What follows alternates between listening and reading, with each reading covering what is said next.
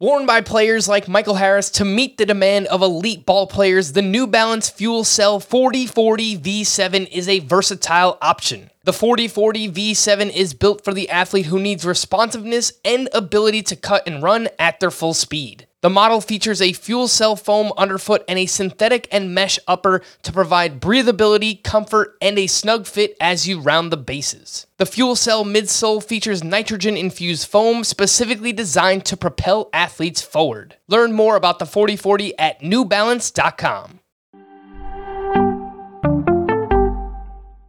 Welcome to the Fantasy Baseball Today podcast from CBS Sports. High drive, center field, hit the wall, grand slam. This is magnificent. Got a fantasy question? Email fantasybaseball at cbsi.com. Get ready to win your league. where fantasy becomes reality. Now, here's Frank, Scott, Chris, and Adam. That's 17 in a row for the Cardinals, who have clinched the second wildcard spot in the National League. Welcome into Fantasy Baseball today on Wednesday, September 29th. Frank Stampfl joined, as always, by Scotty Dubs. Scott White here to take a look at Scott's first two rounds for 2022. Currently live on the site. We're going to recap the past couple of days, and I do have a fantasy justice question towards the end of the podcast, but Scott, the story right now is the St. Louis Cardinals, man. 17 in a row. They take down Brandon Woodruff on Tuesday. Adam Wainwright, six innings of two run ball. He picks up his 17th win of the year, 305 ERA, 106 whip, and he's done it over 200 innings, 206 and a third to be exact. Only four starting pitchers have done that this year. You're, you're talking about Adam Wainwright, right? yeah, did I did I not say? I think you said something else. oh, I heard a Woodruff in there. oh well, they beat up on Woodruff, Okay. and then I All right. think I got to Wainwright. I don't know. Maybe I was only half listening. We're off to a great start here. Hopefully, I said it correct. But uh, the main thing that I wanted to get at is the fact that he's maintained these ratios over 200 innings, and and only four pitchers have got to that mark this year. Zack Wheeler, Sandy Alcantara, Wayno, uh, and now Walker Buehler after Tuesday night as well. It's it's been an awesome run here for both Wainwright and and the St. Louis Cardinals. Yeah, it has. Uh, Adam Wainwright's been one of the more interesting players this year. Interesting in the sense that where did this come from and, and where does he go next? And uh, I don't really have the answer to either one of those questions. That's what makes it interesting. He he is planning to play one more year. He's already 40. So, uh, you know, it, it makes sense that he's thinking about retirement. And uh, it looks like next year is going to be the last year for him. You know, I'm I'm not I don't I don't see myself making a big investment in him as valuable as he was this year. And he was what a, a top ten pitcher when you add everything up. I think that's right. Sounds right. Yeah. Um, but i is he even going to be in the top thirty for me? I kind of doubt it. four, six, eight, 10, 11. He was the 11th starting pitcher in 5x5 Roto entering Tuesday night. And the 54th overall player, uh, just behind Brandon Woodruff, ironically enough. So I wonder if, you know, the sixth the sixth pitcher in points leagues for what it's worth entering entering uh, Tuesday night. yeah, I mean, that, that volume has just been massive for uh, Adam Wainwright this season. Oh, you know what? Ohtani's combined score is is listed here, so it's actually the fifth best starting pitcher, Adam Wainwright, in Oh, points leagues. you know what? It's funny you bring that up because the same thing for uh, for Roto. If you look at Ohtani, he is the number one starting pitcher technically, but that's more so because of his his hitting stats. So that would make him two, four, six, eight, the tenth best starting pitcher. Ten. Yeah. Ten. Yeah. So either top five or top ten, depending what format you're talking about. Sheesh, man, what a year for Wayno. But uh, yeah, I, I mentioned this on our last podcast. I feel bad for the Dodgers or Giants, whoever has to host the Cardinals in that one game playoff because they are surging right now. Thanks to mention Wainwright, obviously, uh, and then Nolan Arenado hit his 34th home run of the season, 105 RBI. It's pretty pretty good year. Obviously, the batting average is, is lower than it has been in years past. And I've got a close eye on the Seattle Mariners right now, who uh, just extended their lead to four to two. Mitch Haniger hit his 38th home run of the season. And I'm rooting for the Mariners for multiple reasons. Obviously, they haven't been in the postseason forever. It would be awesome. And uh, let's get the Red Sox out of the wild card, right? Like that would be phenomenal uh, from my perspective, a Yankee fan perspective. So uh, obviously not for the Boston fans out there, but it would be a cool story to get the Mariners in the playoffs. let's talk about fantasy. Uh, we haven't really done that much yet. Oh my good goodness gracious! All right, Scotty. Obviously, there's not much that we can do in terms of give people advice at this point in the season. We're halfway through the final week, but an oh my goodness gracious player for you. Well, one that we haven't had much reason to talk about because who on earth would recommend him is Eugenio Suarez. But it turns out he's having a great month, great final month. Um, better late than never, I guess, that he shows up to the 2021 season, hit his seventh home run of the month. He is batting uh, well over 300 for the month. And, um, you know, if, if you had the foresight to know this was going to happen, obviously he would have been well worth starting this final month. Um, does it really change anything? I don't think so. I don't think so. I mean, obviously, he was a fairly high draft pick this year. He was definitely a high draft pick last year. His combined batting average between those two years is um, it's under 200. So strikes out way too much. Was actually has been a below replacement level for the red below replacement level player for the Reds this year, a negative WAR uh, from Eugenio Suarez. So I don't even know what motivation they're going to have to play him. He is signed long term. That's that's really what saves him from going, I guess the the Chris Carter route. You know, big power hitter who just doesn't do enough of anything else, and eventually uh, gets pushed out of the league at a young age. Save Suarez from that. Obviously, the expectation that there's going to be a DH spot in play in the NL next year. You know, maybe that gets Suarez, ensure Suarez gets close to every day at bat still. But you know, we don't we don't know who else is going to be on the Reds next year, and I, I would suspect Jesse Winker would want to. They'd want him to spend some time in the DH spot.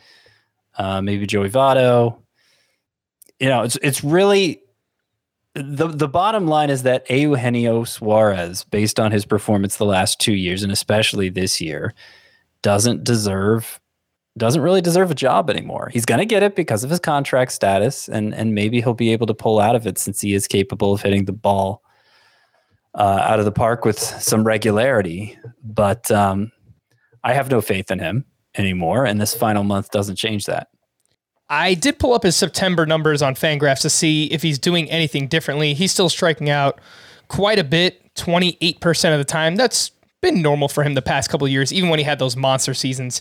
But the line drive rate up to right around 24%, 50% fly ball rate, uh, and his fly balls are just flying out of the park at a more regular uh, pace than they, they normally have well, at a higher pace than they normally have. So that's definitely helped him. You know, it, it, was a weird year for him coming in because they they tried to experiment throwing him at shortstop, and it's something that he's played in the past. But like, if you ever watched him play shortstop, he's he's awful there. I, I mean, he made a ton of errors earlier in the season too, and uh, it doesn't really explain things. But when you look at what he's done by position, by defensive position, in games that he started at shortstop, he hit 164. So like that's that was only that turned out to be like 33 games, but I mean that's that's that's pretty bad. Well, over 30. What, what, are the stats at third base? Yeah, they're not much better. yeah, it's like a it's like a 205 batting average or something like that. But I think the combination of like forcing him to play shortstop and then him being bad there, like it could have you know, mess with his mentality while he was batting, whatever it is. He is having an, an awesome September. So uh, I'd, I'd be more forgiving if he didn't also have the 2020 season he had. Yeah, that's true. And he did. He had shoulder surgery in early 2020. Prior to 2020. Yeah, in yeah. January of 2020. So, I mean, we could still be dealing with some lingering effects there. Uh, yeah, it's a 205 batting average while playing third base this year, 723 OPS. So it, it's still bad, but um, it was much worse at shortstop. So just something to keep in mind. I don't think that he's going to be on standard league radars, but you know, if he gets off to a hot start next year, maybe he's someone we look into uh, to picking to picking back up. Oh my goodness gracious for me. I want to talk about Luis Robert, who hit a double dong on Tuesday, 349 batting average, 12 homers, five steals in 64 games. Now, this is going to get me in trouble. But let's have some fun. Let's let's play around with this. He's played 120 major league games to this point. 298 batting average, 23 homers, 14 steals.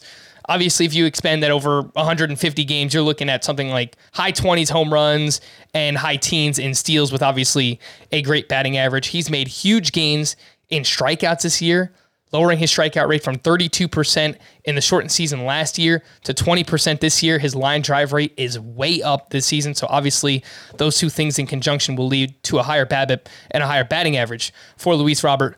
But last season is also a cautionary tale for these smaller sample sizes, Scott. So he is a player that we'll talk about a little bit later on, some foreshadowing. You have him going in your second round for 2022.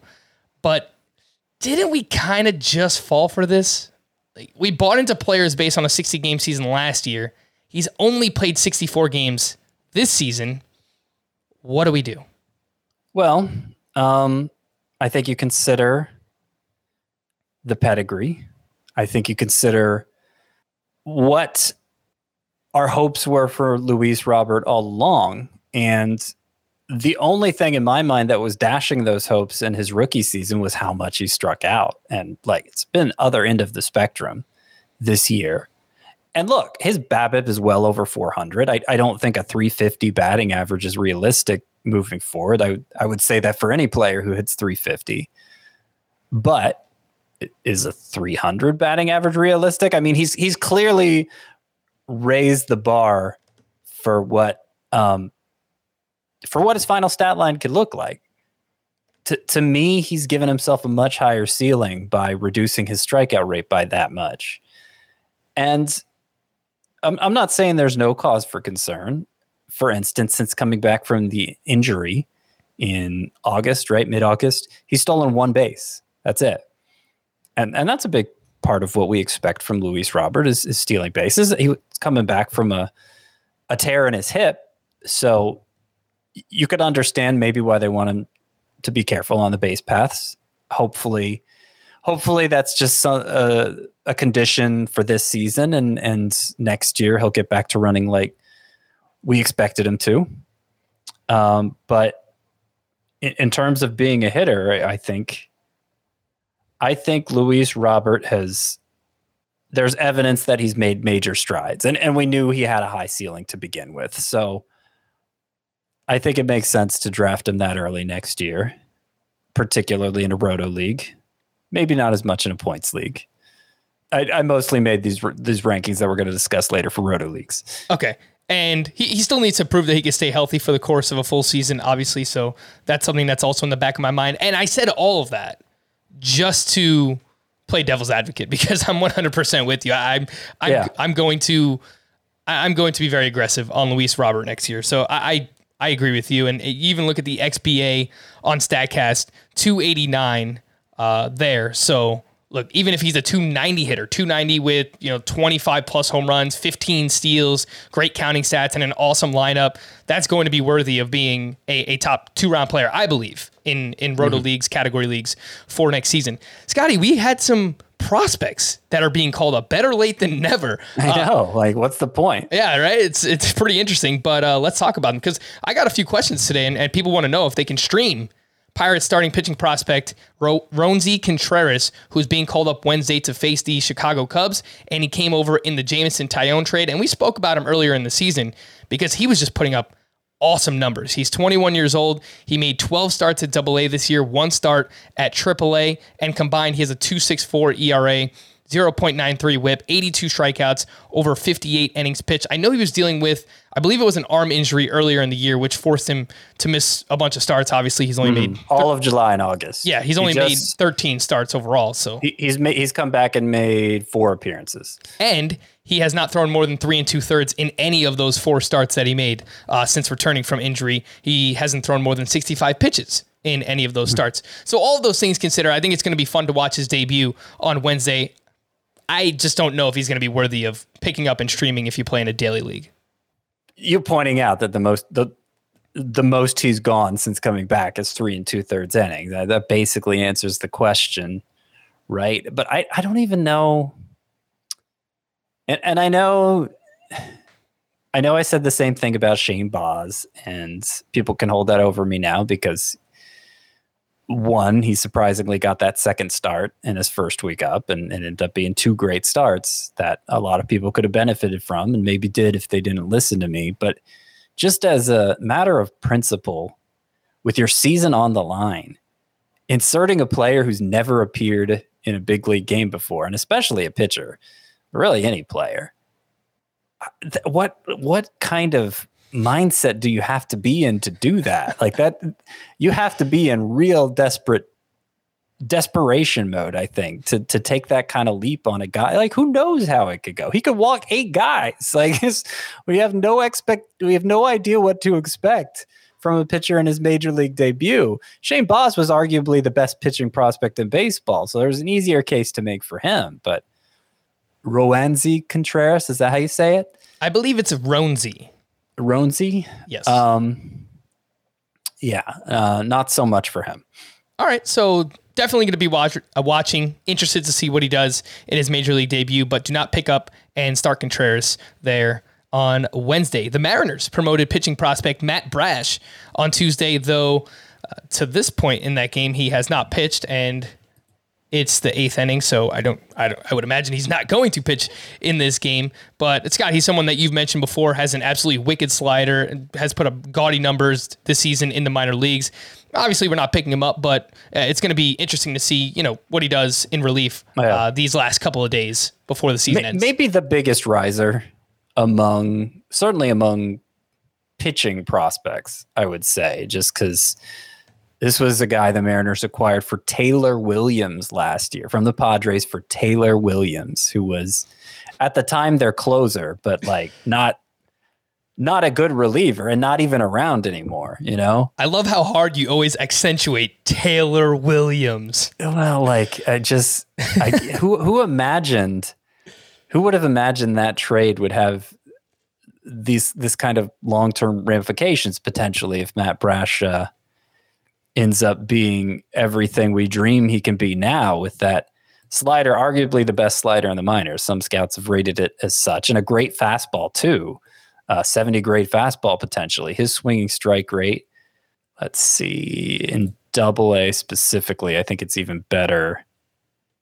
Yeah, over uh, around sixteen percent uh, with a two thirteen ERA at Double A. Too many walks. Too many walks. It's that's still something he's going to have to work on. But you can miss when you can miss as many bats as he does at this stage of his career. I'm I'm willing to bet on you. Yeah, for sure. We we've mentioned multiple times, man. The Mariners have so much talent in their farm system that's going to be uh, coming in, in the next couple of years, and Matt Brash is, is one of those now. Well, yeah, I mean they have plenty of pitchers with bigger names than Matt Brash, and I think Brash has the potential to be the best of them. I, I think the the um the leader at this point, the leading contender for that is George Kirby. But you know, there's Emerson Hancock and well, Logan Gilbert, of course, got called up this year.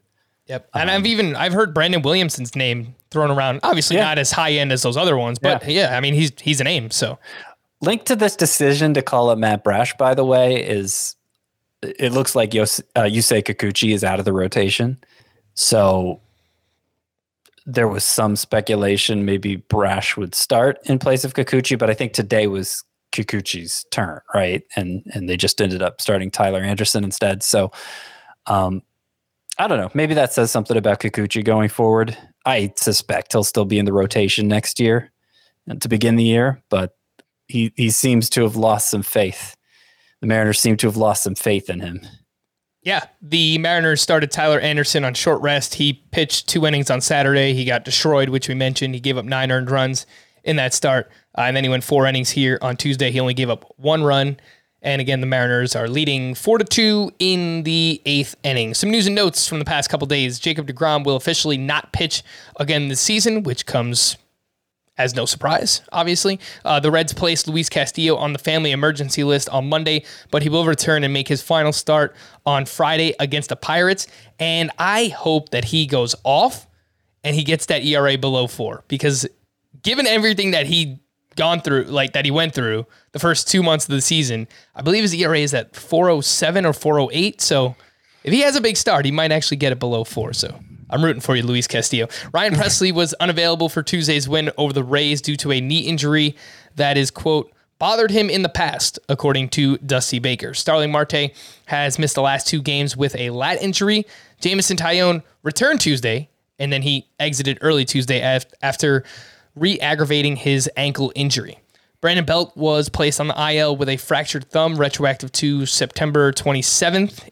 And they mentioned about a four week timeline for him. So it sucks because he's having an awesome year. And obviously, the Giants are expecting to make a pretty deep run in the postseason. It sounds like uh, they'll have to do that without Brandon Belt. Michael Brantley could return from the IL in the next two to three days. Anthony Santander went to the IL with a sprained right knee. Astros manager Dusty Baker said Tuesday that Zack Greinke will probably not make another regular season start and that there is a distinct possibility that Greinke works out of the bullpen during the playoffs.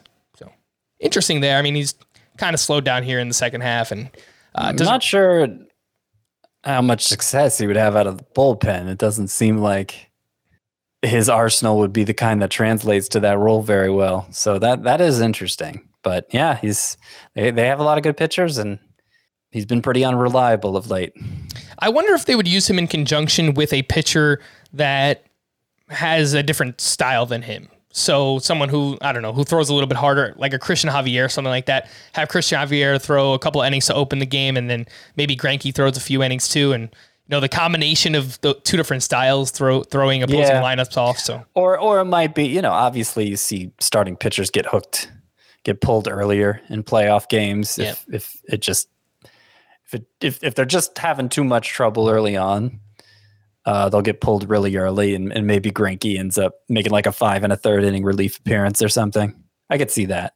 Yep. I'm getting excited for postseason baseball, Scott. I mean, even I don't think the Yankees are going to do much, but just in general, like the weather cooling down here in the Northeast and, and being able to watch baseball without like any fantasy implications, it's it's pretty fun. So I'm I'm looking forward to it. Uh, Yandy Diaz was removed removed Tuesday due to left rib discomfort. Brady Singer was removed from his start due to right upper arm discomfort. Andrew Benintendi exited with an apparent knee injury. Nick Anderson was placed back on the IL while Andrew Kittredge was reinstated by the Tampa Bay Rays. And Andrew Kittredge pitched on Tuesday, his uh, first day back, and I believe he was used in the, the sixth. sixth inning. Yeah. Yeah. So he pitched in the sixth, and then they had Josh Fleming come in in the ninth, and he got into trouble. And then JT Chargois, it was like a walk off. I believe it was a walk off walk that they allowed. So with the bases loaded, uh, it was it was a messy end to that game for the Tampa Bay Rays.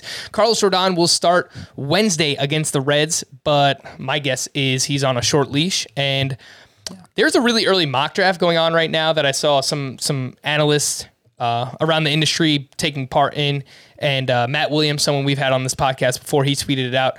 And Carlos Rodon was the SP twenty three off the board in that. Uh, look, it's way too early mock draft, obviously. Uh, at pick seventy three. What do you think, Scotty? Early takeaways. SP twenty three, first pick of the seventh round. Carlos Rodon. Yeah, I didn't see that actually because I I I was looking at that the results of that draft too to get some ideas for you know to make sure I wasn't missing anybody in in the first two rounds. Hmm, so he went before Jack Flaherty. He went before Logan Webb. Went before you Darvish. A couple rounds before you Darvish actually, and Charlie Morton a couple rounds before him. It's kind of messy. though. the whole thing is kind of messy there at starting pitcher.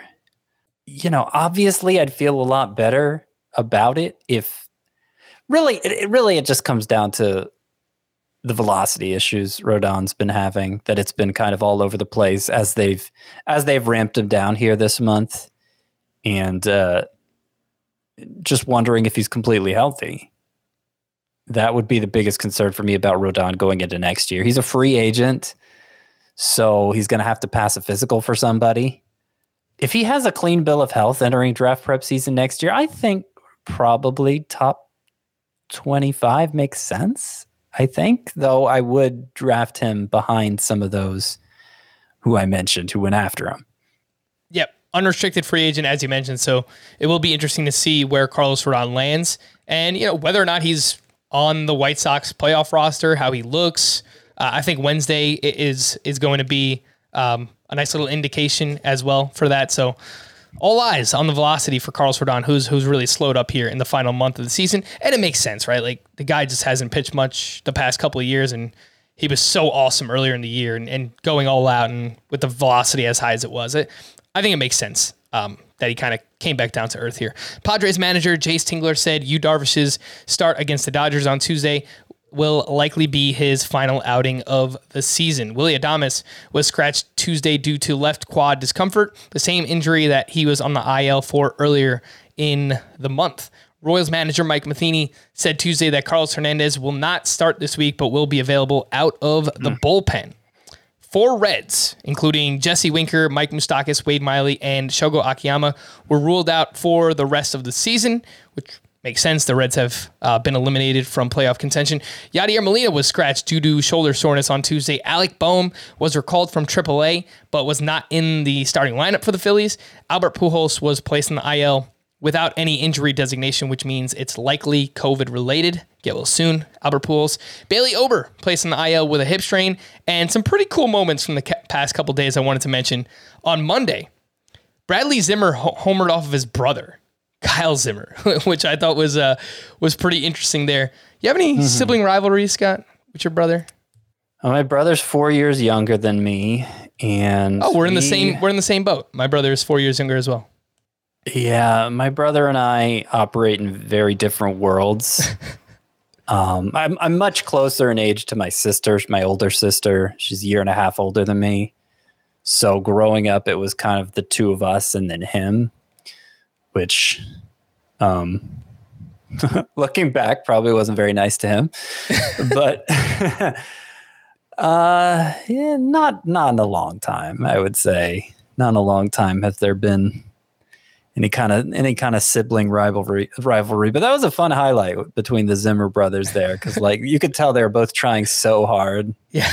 not to express themselves. And it was just kind of creeping through anyway. It was funny. Yeah. You know, it's interesting. We actually have the same sibling composition, Scott. We are both uh, middle children. I have an older sister. I have a younger brother. I used to get in trouble so much when I was a kid because I would never let my brother win at anything. And my parents would be like, you know, they would pull me aside and just be like, ah, just just let him win. You know, it'll it'll be all right. You know, I'm just nope, ultra competitive. We would play wiffle ball together. Yeah. I was just like, nope, not happening, not letting him win. So it's pretty messed up in hindsight. But uh, what are you gonna do? I was a kid, right? So yeah.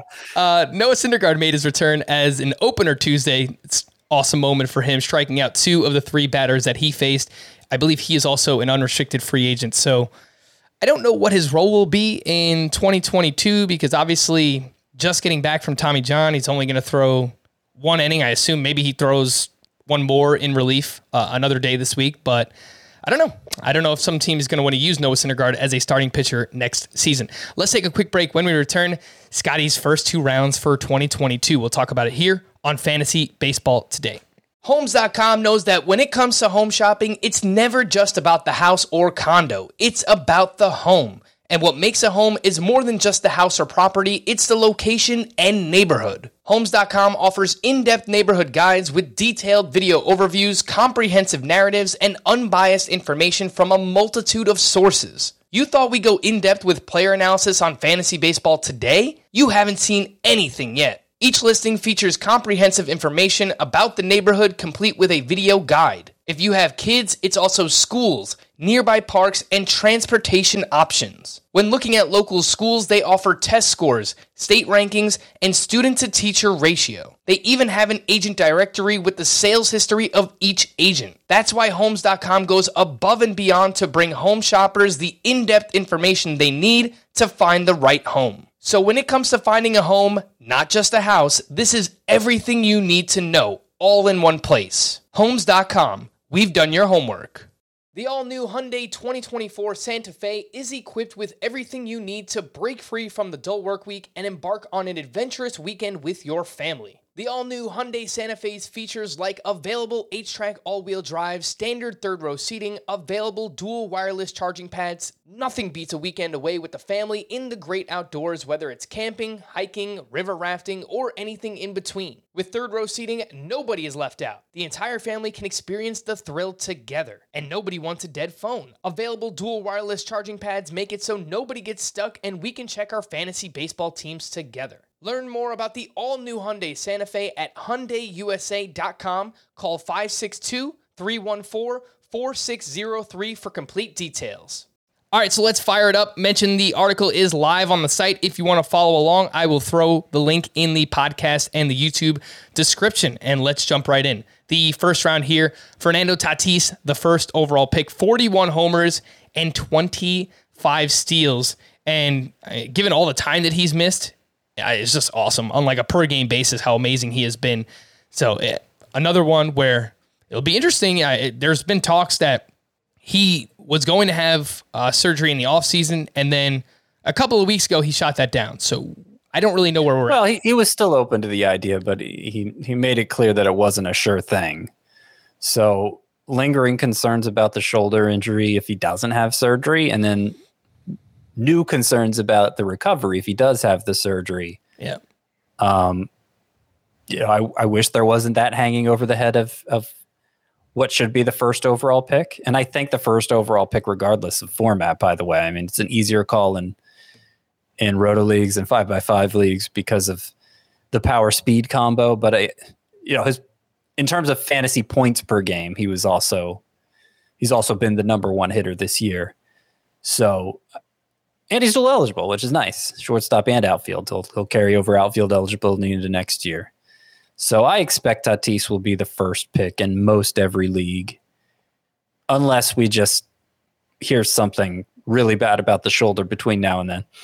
All right, Tatis goes first overall. Second overall, you have Ronald Acuna, who had 24 homers and 17 steals when he tore his ACL back on July 10th. By the way, he is still a top 75 player in Roto, despite not playing a game since mid July, which is just a testament yeah. to how amazing he was playing.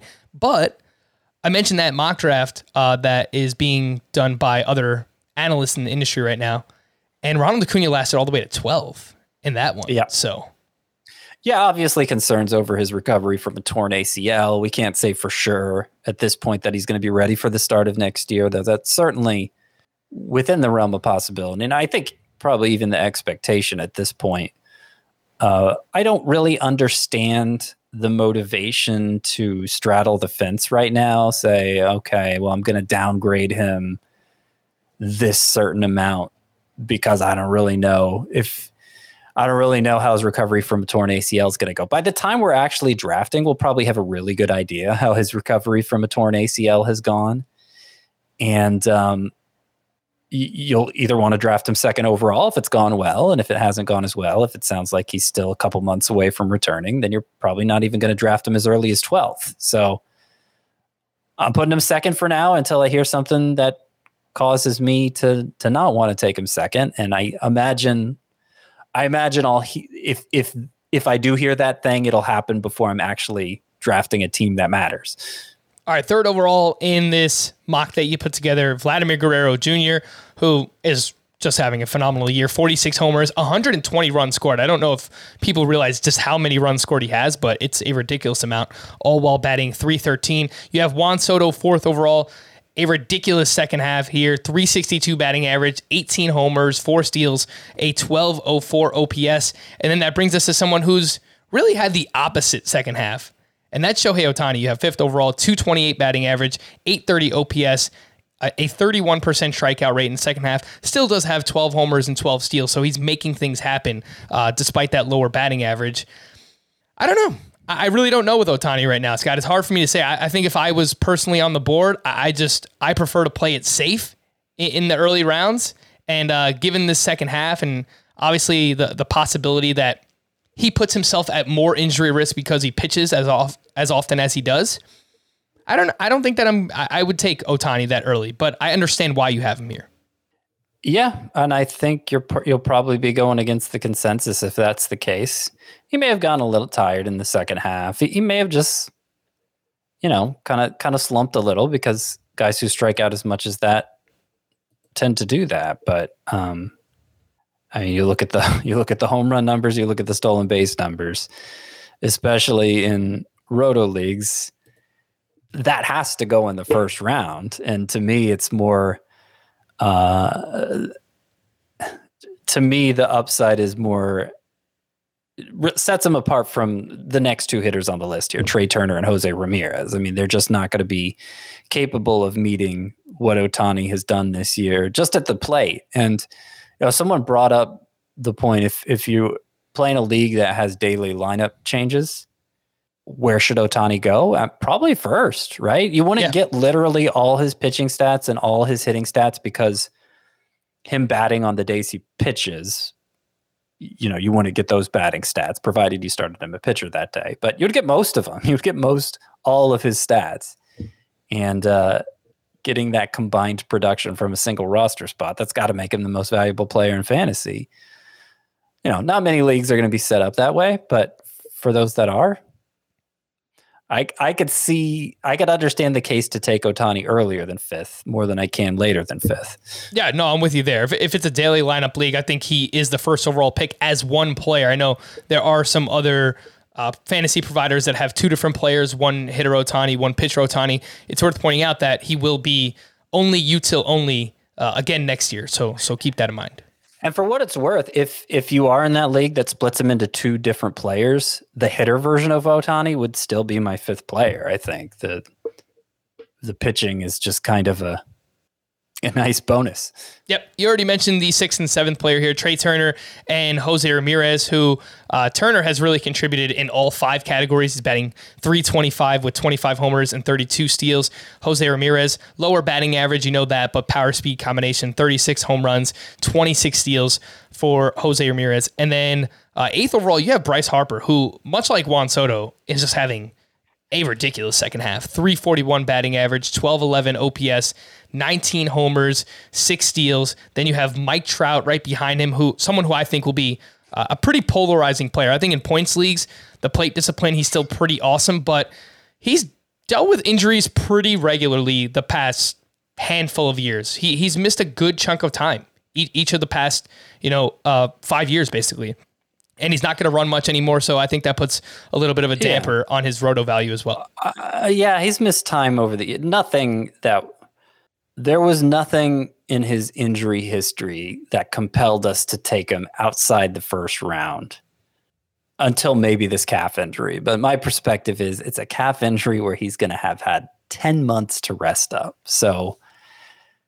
like it's got to be better at that point, right? And and obviously a healthy Trout is first round caliber player, somebody who could still probably compete to be the best player in fantasy. Uh, rounding out your first round, you do have Bo Bichette. I'm so happy you came around, Scott. Bo Bichette. Yeah, well, on him on Harper both. I, I gave I gave you pushback for both Bichette and Harper in the first round, uh, but just the five category production for Bichette, and obviously the fact that you know a big part of that is stolen bases and they're hard to come by. Yeah, I think I think you have to take him as high as tenth in Roto. He he's of the players we've mentioned so far, far, he would probably drop the most in a points league. He would probably be more like a late second rounder in a points league than a late first rounder, since he doesn't walk much. But uh, obviously, getting those steals and the high batting average and everything else, yeah, I got him tenth here. At 11th and 12th, you have Jacob DeGrom and Freddie Freeman. Freeman rock solid, 300 batting average this year, 31 homers, and uh, 117 runs scored. It's a massive number for Freddie Freeman. DeGrom, obviously, uh, what happens in the offseason and, and how his arm and elbow are looking for next year will will determine where he is drafted uh, in 2022 drafts. Let's start off the second round, and you have Mookie Betts as the 13th overall player. And I look at his numbers I can't I can't really figure out what went wrong, Scott. Unless you know he's been on the IL a few times this year. Maybe he was kind of been playing through injury all year long, but 21 homers, 10 steals, only a 268 batting average. Is he getting up there in age? He I mean he's he's going to turn 29 on October 7th. I, I think that's still a, a player in his prime. So yeah. What'd you see here? Like what went wrong for Mookie Betts this year? I think health mostly. Uh, you know, before he had that first long stretch on the IL with the hip injury, which we now know is going to require surgery in the off season. So that that first IL stint for the hip came in July, and he was he was looking like first round Mookie Betts in the weeks leading up to that, and uh, obviously then went on the IL a couple times with that same injury, and is playing through the injury now. So you know, I, I, think you have to factor that in. He's he is still in the prime of his career. He has a very stable Studley track record. And originally I had him when I just first started laying out the names, I had him seventh. I had him ahead of Bryce Harper and Mike Trout as well as Jose Ramirez. It was pretty easy for me to slot Ramirez ahead of him. But then Bryce Harper and Mike Trout versus Mookie Betts. I had to think about that for a while. And ultimately, what I decided is that like Betts doesn't have near the power upside of Harper or Trout. So it really comes down to how much he's going to run. And after all the hip issues this year, approaching his 30th birthday, in a loaded lineup for a team that doesn't really uh, you know, isn't inclined to take a lot of risks on the base paths anyway. I don't know how much he's going to run moving forward. I, I could see him becoming just like a 12 to 15 steals guy as opposed to 25 to 30. And that would be hard to justify in the first round if it's only 12 to 15. So I got him as the first pick in the second round. And if he he ends up having, you know, a retro Mookie Betts season, so be it. Obviously, that's nothing to complain about at that point. Yeah, no, I think this is actually a good range just early on. There's going to be some moving parts given uh, other injuries, so we'll see what happens. You mentioned the second round is filled with pitchers. The next five picks here are pitchers: Gerrit Cole, Max Scherzer, Corbin Burnes, Walker Buehler, and Brandon Woodruff. And I think those are all names that are deserve that deserve to be in this spot. So. Uh, yeah, it really it comes down to I'm not sure which belongs second, you know, among pitchers after DeGrom. And of course, it may end up being first, depend depending on what happens to DeGrom this offseason. He may get pushed down quite a bit. Uh, but Cole, Scherzer, Burnes, Buehler, Woodruff. That's the order I have them in. I could see the case for any of Cole, Scherzer, Burnes, and Buehler in that second spot. Woodruff, not so much. I think Woodruff is clearly the last of this group. But um, you know, I, I kind of went with the legacy pick there in Cole. I think there's a very strong case to make for Burnes. He has like a 156 FIP this year. Uh, the reason I the reason I put him behind both Cole and Scherzer is those two are obviously battle tested, and you expect them to pile up innings every year. And Burnes, big jump in innings this year. Not really sure how his arm's going to respond to that next year. That's always a question when um, it had when it happens to a pitcher for the first time. So that's why I slotted him behind Cole and Scherzer. But pitch for pitch, I think Burnes is probably the best pitcher in baseball now outside of DeGrom.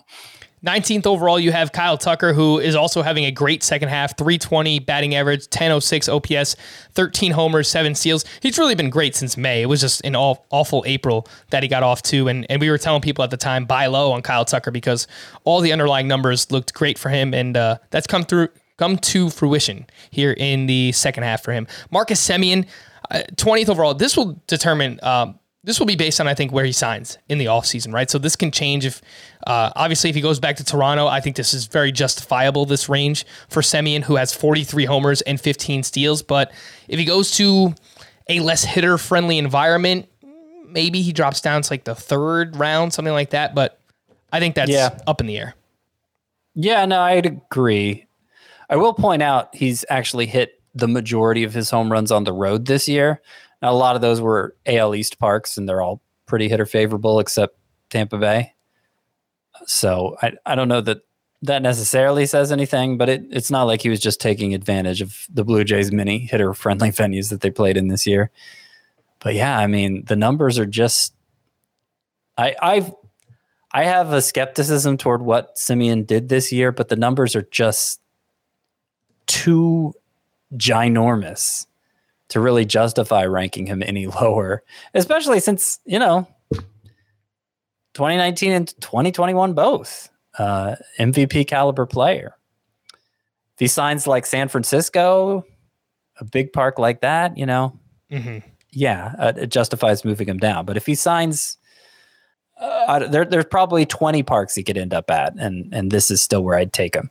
One that comes to mind for me is maybe Cincinnati. I don't know if they want Barrero to be their starting shortstop for next year. I, I guess it's a possibility. He played a few games in the outfield, but they definitely could be in the market for a shortstop. And if Semien goes to Cincinnati, it's a great park park to hit in as well. So I don't think that that would affect his value very much. Just something random that that popped into my head, and uh, I was definitely way off on Semien this year, and I cited the fact that entering 2021, two of his past three years, he's had a 706 OPS or less, and now it's it's the reverse, right? So 2021 mm-hmm. and 2019, he's had an 882 OPS or better. So I think uh, it's looking more like 2020 was the outlier for Marcus Semien. Not that he's going to do necessarily this again, but can he hit 265 with 30 homers and 15 steals?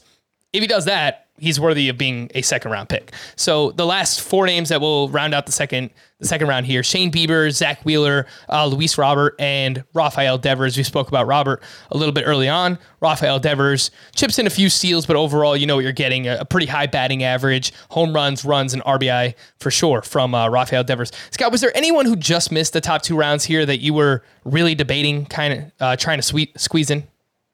No, actually, I had a hard time with that last spot, the number 24 spot, where I, I ultimately slotted Devers just because that seemed like it was going to be kind of a consensus pick. I don't know personally if I really want to rank Devers ahead of Manny Machado, who I, of course, left out because Machado has more steals ability and, um, you know, a track record of doing things much like Devers did this year at the plate.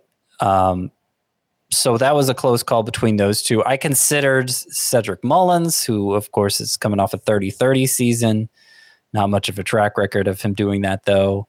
I considered Starling Marte, but I'm, I'm trying to be conscious not to deliberately draft for stolen bases because I, I just think that's a losing approach. You end up costing yourself in too many other categories. So a pure base dealer like Starling Marte, I'm trying not to I'm trying to be a little low on him intentionally. Um, and then I also considered Robbie Ray, who I think would be my next pitcher after Zack Wheeler.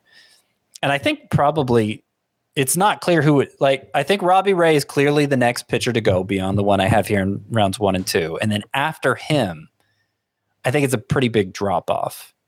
You still have, you know, Clayton Kershaw, Jack Flaherty, Lucas Giolito, but I might not start taking those guys, not in a roto league anyway. I might not take them for an, like another round, like round three. Maybe Robbie Ray's my only pitcher, and then I don't start taking those guys. Maybe late in round three, and certainly in round four. Yeah, I think that makes sense too. Uh, I think Luis Castillo would probably be in that mix if you trust what he's done the final, you know, three four months here. Sandy Alcantara. Yeah, he's another name. Mix. Lance Lynn. Kevin Gausman. Yeah, Gausman's in that mix. Yep. All right. Yep. So uh, look, this was this was fun. I don't know if you were looking at the rundown, Scott, but I actually have the two names for me that that I th- thought just missed were were Starling Marte and Cedric Mullins, and those were the yeah. first two names that you mentioned. So no, I wasn't. yeah, that's uh, look at that simpatico, right? You would imagine, yeah. After doing as many podcasts together as we have, yeah, we've we've kind of got some things down here. Let's recap the past couple days and a few things here. I, Like, there's not much actionable at this point, but we'll talk about a few players who are doing notable things. Jonathan India, a sock and a shoe on Monday now up to a 273 batting average, 21 homers, 12 steals, 96 runs scored. Good eye at the plate, gets on base, doesn't strike out very much. He's the 55th ranked player in Roto entering Tuesday and averaging 3.1 fantasy points per game, which is top 10 at both second base and third base. He will have uh, both of those eligibilities in 2022. And I, I think I'm going to be pretty excited about Jonathan India here, Scott. I, I don't know if he's a huge upside play, but even though he's young, I feel pretty good about his floor. Yeah, I would agree. I think at third base, especially, he will be eligible at third base next year. I didn't mm. realize he got that much playing time there. You know, I'll pull it up. As soon as I said it, I was like, that might not be true. But I appreciate yeah, I you calling almost, me out. I thought he was almost exclusively a second baseman, but um, but yeah, I think uh, I think he'll probably be uh, like right at right in the 10 to 12 range in my second base rankings. Yeah, he, he's only played second base. Yeah, what am I what am I not, even saying, right? He's only second base eligible. Yeah. So that's a shame because third yeah. base is actually there's actually a greater need at third base. It would almost definitely be a top ten player there. But I agree that's that's probably the right assessment. Um, I'm not sure how much growth potential he has from here. He's already exceeded our expectations for power and frankly for speed while getting on base a ton. Uh, I don't know. Maybe maybe he could get better. I remember saying at one point in time, Jose Ramirez when he was, you know, like a 15, 20 guy with a high batting average. Ah, well, it was great that he did that, but he can't get any better, can he? And then obviously he has. So can never can never say with too much certainty for a player just starting out. Yep, and uh, his teammate Joey Votto, obviously having just a massive resurgence in uh, 2021. Double dong on Monday, now batting 271 with 35 home runs. He's going to be an interesting one to uh, to figure out for next year. How much stock do we put into uh, this this breakout, this re breakout, I guess, for Joey Votto? Eloy Jimenez hit his 10th home run on Monday. And I, you know, I looked into him because I didn't realize he's been pretty underwhelming overall. Eloy Jimenez, obviously, he's coming back from the uh, the chest injury, so it's something he might still be playing uh, playing through. But 261 batting average, 771 OPS, the batted ball data, the hard contact, the exit velocity, it's down this year. Uh, his home run to fly ball ratio is down as well. Maybe that's due to the uh, to the ball, the the D juice ball, I guess you could call it. Uh, but I do like that the ground balls were down and the line drives were up. So it's kind of a mixed bag here for Eloy Jimenez, Scott. Yeah, and ultimately, I think it's going to be too small of a sample to take a whole lot from it. Obviously, we hoped for more, but we were denied four months of what might have been more, you know? So clearly, Luis Robert is the preferred option in fantasy now of those up and coming White Sox outfielders. And uh, you know, I kind of laid out rounds three and four just to to make sure I was happy with who I had in round two, and I I didn't even really consider Eloy Jimenez through round four. So we're probably talking round five or six for him next year. Maybe maybe even like seven. I don't know. I mean, he's not going to contribute anything in steals. I do think that if he hits his high end upside, his whatever 90th percentile outcome or better. Yeah, then, that's probably like a second round player. Yeah, I, have called him like I think his best season when he does have it because he's going to have it. He, he's still young enough where I think we're going to get that that breakout season for him. I think it looks like Nolan Arenado when he was in Coors Field. I think like a legit four category contributor. Maybe the mm-hmm. runs not as much because he doesn't walk all that all that often, but 35 well, homers, well, neither, 290. Neither. So. Yeah, 290 batting average, 35 homers, 100 plus RBI. I think one of these years we'll get that from uh, Eloy Jimenez. Scott, you laughed at me for picking up Alcides Escobar, but I will just point out he's got four hits with an RBI and a run scored in two games at Coors Field. So take that.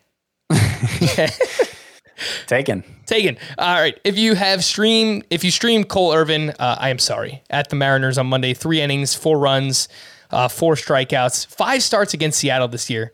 He's got an 8.69 ERA. So whatever Cole Irvin was doing, it was not working against the Seattle Mariners this season. Uh. Part of that was uh, Mitch Haniger, who hit a double dong on Monday. He added another home run on Tuesday. That brings him to 38 home runs for Mitch Haniger this season. Hasn't really done much else. You know, RBI runs are okay. He just hasn't really run. He's, I think he's right around like a 260 batting average. So it, it's an awesome year, no doubt about it. Just realize he's not really giving you much else uh, outside of power. Ty France went four for four with three runs and four RBI on Monday. Uh, he's batting 295, but with only 18 home runs on the season. Move over to Tuesday, and uh, these young power hitters for the Marlins, I, I think they're pretty interesting, Scott. You know, Lewin Diaz, we, we spoke about recently. Uh, I think last week we brought his name up a few times, but now back to back days with a homer. He's batting 257 with eight home runs in September. And then uh, Jesus Sanchez hit another home run on Tuesday, and he's having a big September himself. 273 batting average, eight homers, a 941 OPS. And I really like that as a left handed batter, he has strong lefty righty splits this year. He, he's, I mean, they're basically, it's basically a mirror. Uh, what he's done against lefties versus what he's done against righties. So, mm-hmm. yeah, I think Lewin Diaz and, and Jesus Sanchez, there might be something for next year. Yeah, I try to approach up and comers who haven't really shown us who they are yet, shown us what they're capable of being yet, just because there hasn't been enough time. I, I try not to put firm limits on their upside. I think I heard one point in time I heard the the Cleveland Indians organization was like that too. That's that's kind of the approach they take with young players, and I think that makes a lot of sense. But just from what I know about Diaz and Sanchez, I don't see either having a huge ceiling. I think the hope for them is that they develop into steady mid round contributors in fantasy. And obviously, the odds are against them both doing that. But I, I think that's kind of the, the, kind of upside we're talking about with them. And, and they've both shown enough signs that maybe they can get to that level. Francisco Lindor just hit his 19th home run and very sneakily has 19 home runs and 10 steals in 120 games. Batting average not so great. He's having a big September. Lindor, 258 batting average, 8 homers, 911 OPS. Fly ball rate is up. The average exit velocity 93 miles per hour. He's got a near 13% barrel rate in September. Overall, the season has been a letdown, a pretty massive letdown, Scott. We can all agree on that. But does this September and the fact that we've seen other big stars in first year in a new place, uh, in, in a new contract, uh, struggling, does that give you any hope heading into next year?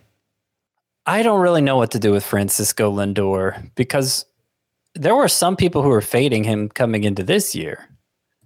And not just not because he signed with the Mets, just because the 2020 season, you know, he kind of underwhelmed then too. And we most of us were willing to give him a pass for it because small sample and good track record and the underlying numbers didn't look that different. Uh, but you could say a lot about that this year too.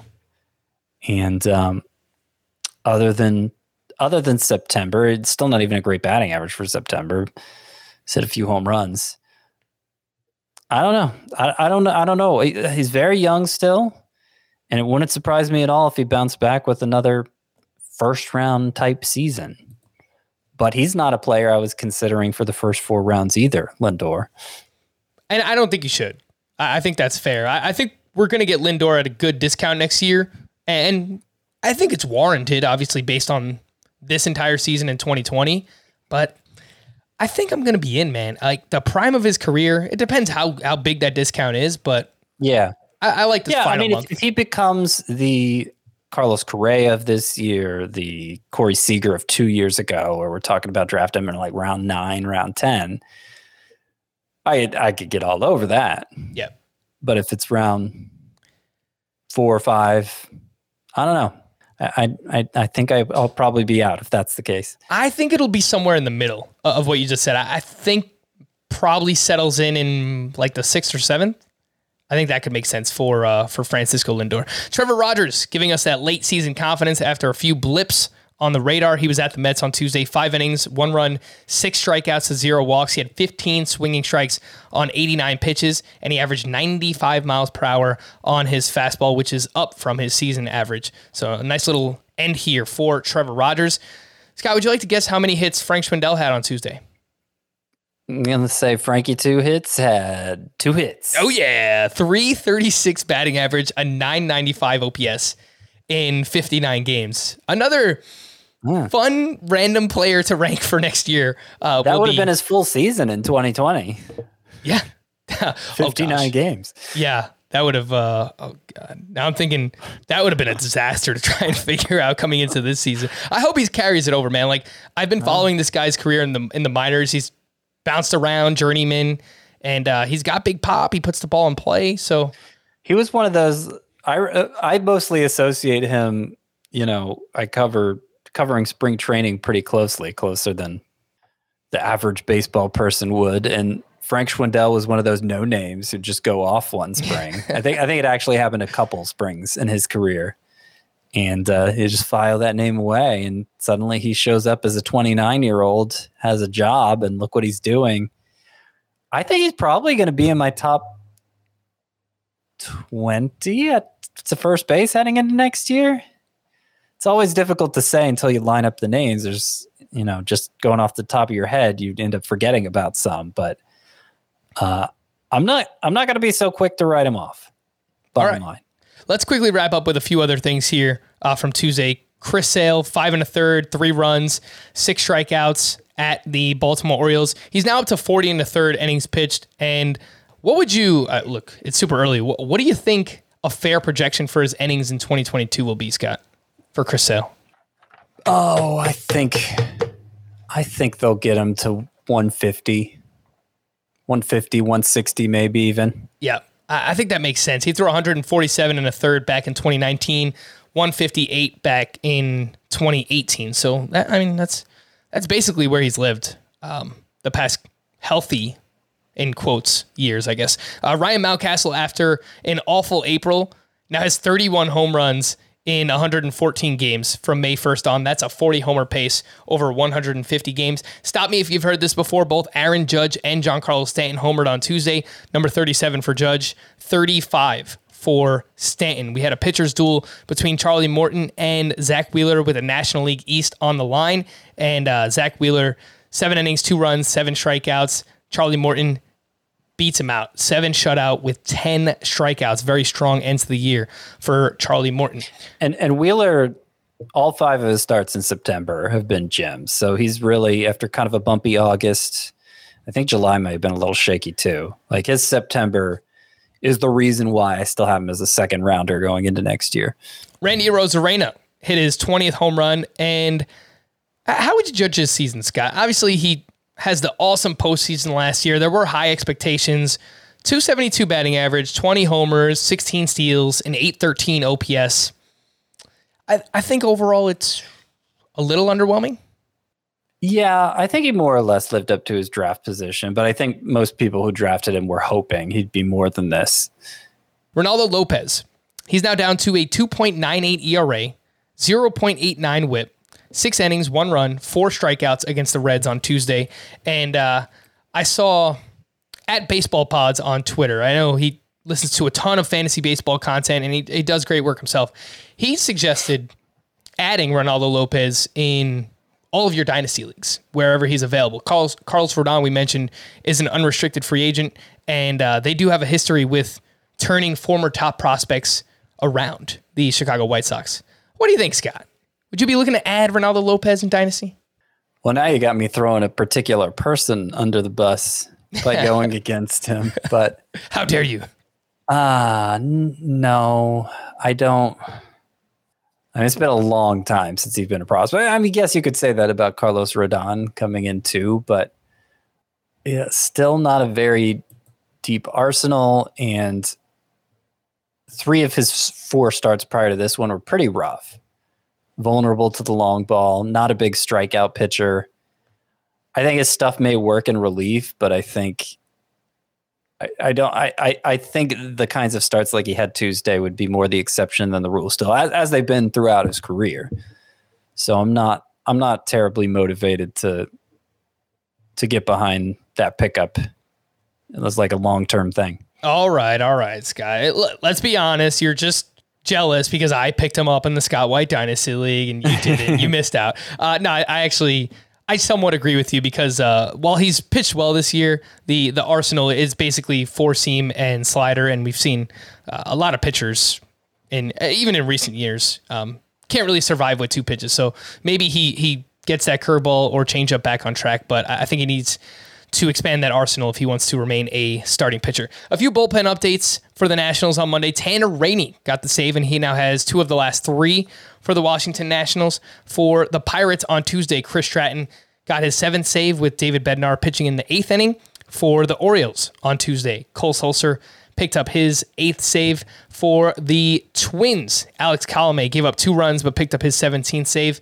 And uh, I think that should be officially called the Colome, right? If you give up two runs and still manage to get a save, it just it feels like every time I look at a box score, that is exactly what Alex Colome does. For the Rangers, Joe Barlow got his 10th save, and for the Rockies, Carlos Estevez also picked up his 10th save. To stream or not to stream for Wednesday, Logan Gilbert up against the Oakland A's. Drew Rasmussen, both MLB and ESPN have him starting on Tuesday, uh, on Wednesday at the Astros. And I searched Twitter, I searched Google, I could not find anything on whether Rasmussen is starting Wednesday. I hope he is because I picked him up and started him in Tout Wars.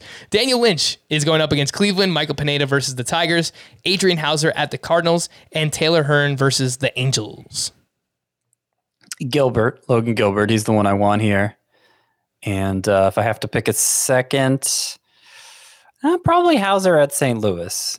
And Pineda versus Detroit isn't bad either. Yeah, that's that's where I was leaning. Uh, Michael Pineda versus the Tigers. How about for Thursday? Tony Gonsolin versus the Dodgers.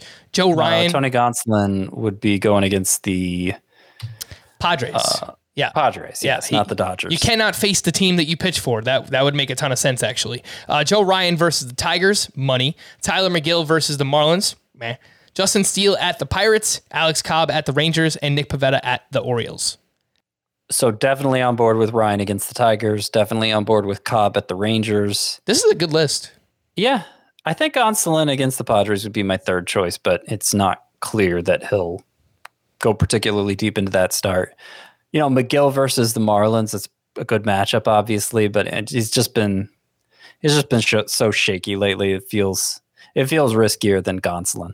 All right, we do have a fantasy justice question from Aaron, but I'm going to save that for Friday because somehow, with four days left in the season, I managed to go long on this podcast. So it's just kind of a, a microcosm of my hosting ability, I think, uh, throughout the course of the entire season. So we'll wrap there. We'll take your fantasy justice question on Friday. For Scott, I am Frank. Thank you all for listening and watching Fantasy Baseball today. We'll be back again on Friday. Bye bye.